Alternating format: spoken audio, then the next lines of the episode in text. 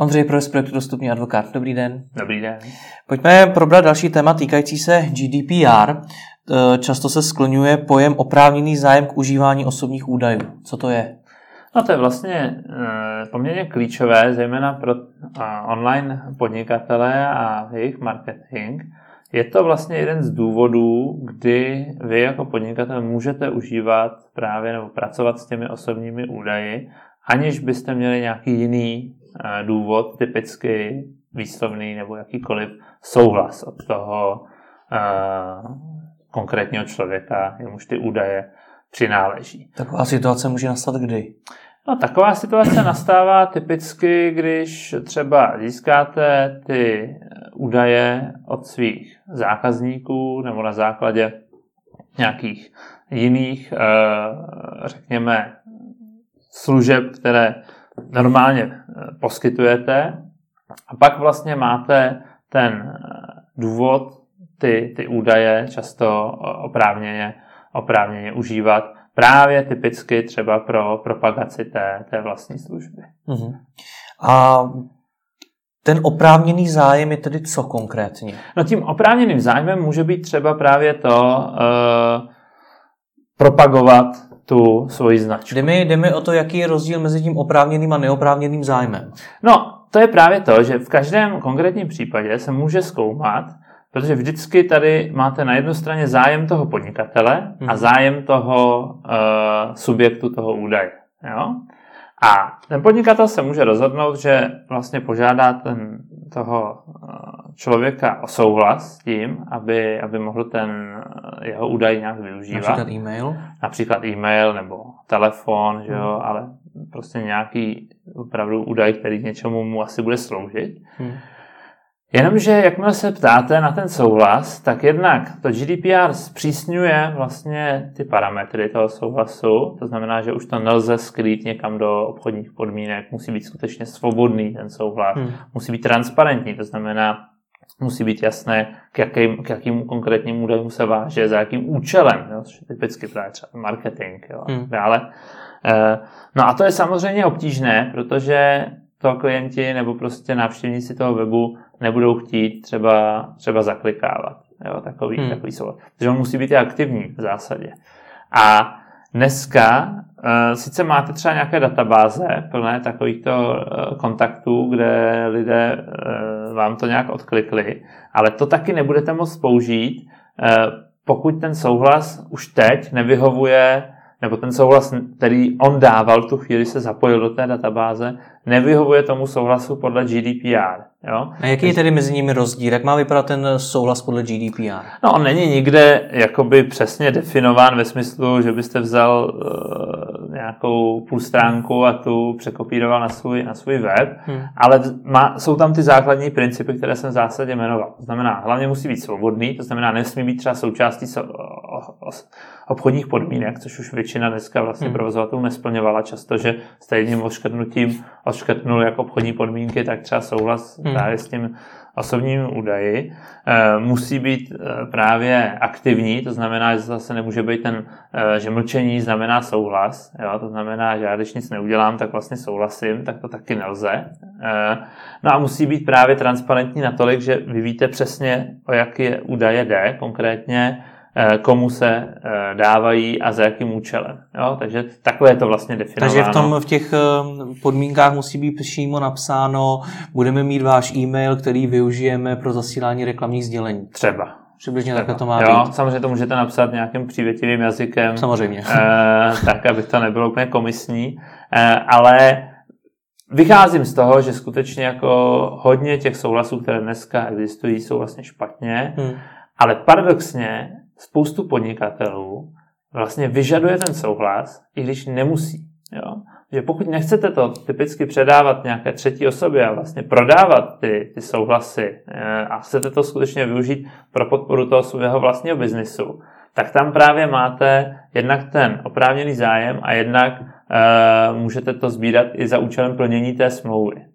A ten oprávněný zájem, abyste ho mohli použít, tak byste ho měli nějak definovat vlastně. Jo? A na to slouží typicky nějaká pravidla ochrany osobních údajů, které si dáte na web, která stejně budete muset mít kvůli tomu, kvůli tomu GDPR.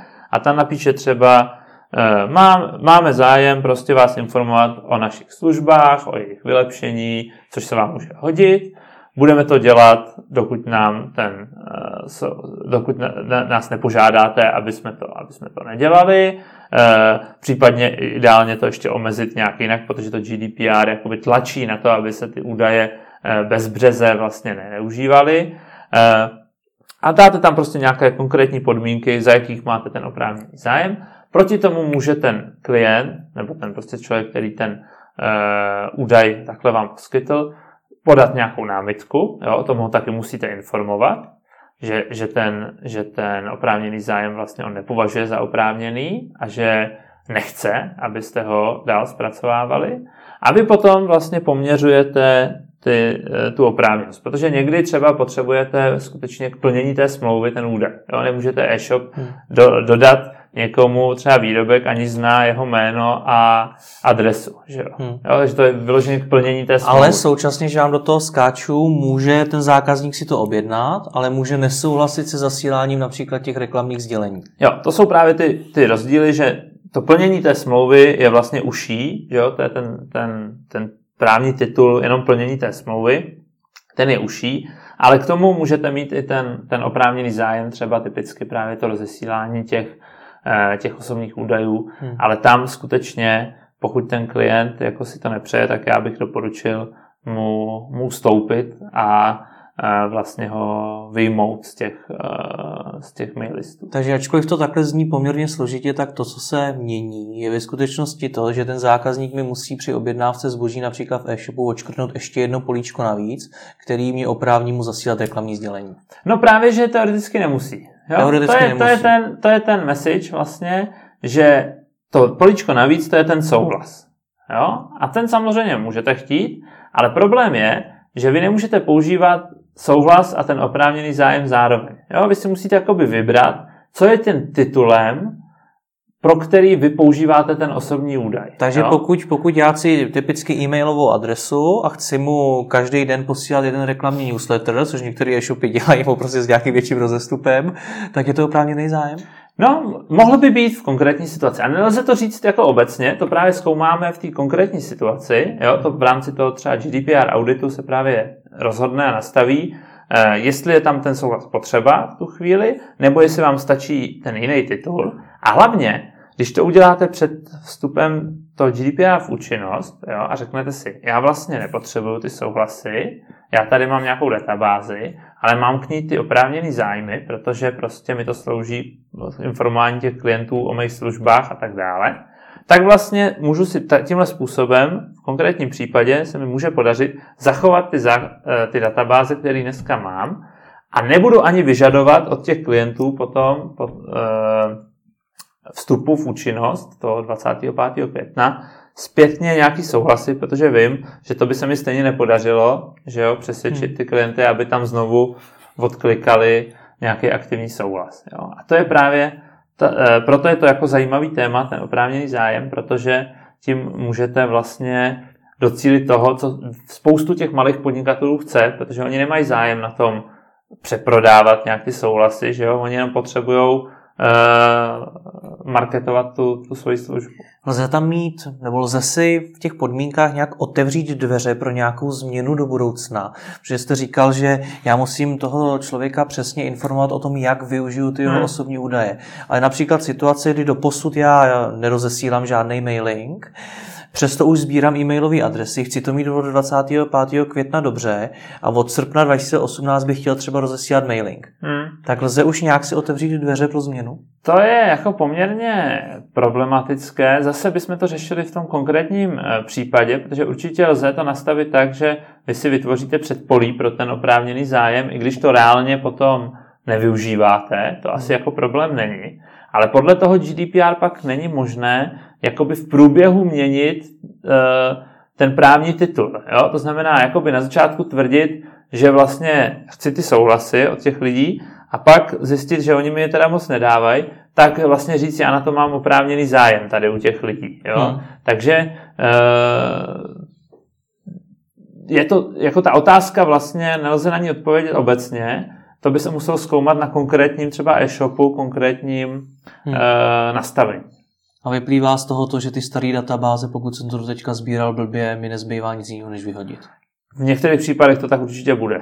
Jo, že, že přijdou, uh, přijdou ty, ty podnikatele a tu databázi, respektive vystavují se riziku, že když ji budou dál používat, že neprokáží potom žádný ten právní důvod, proč vlastně to můžou dělat, nebudou mít správný souhlas, nebudou mít ani ten oprávněný zájem, nebudou to potřebovat k plnění té smlouvy, nebudou to mít samozřejmě ze zákonných důvodů, takže pak můžou dostat uh, sankci za porušování GDPR. Tak děkuji za rozhovor. Já děkuji.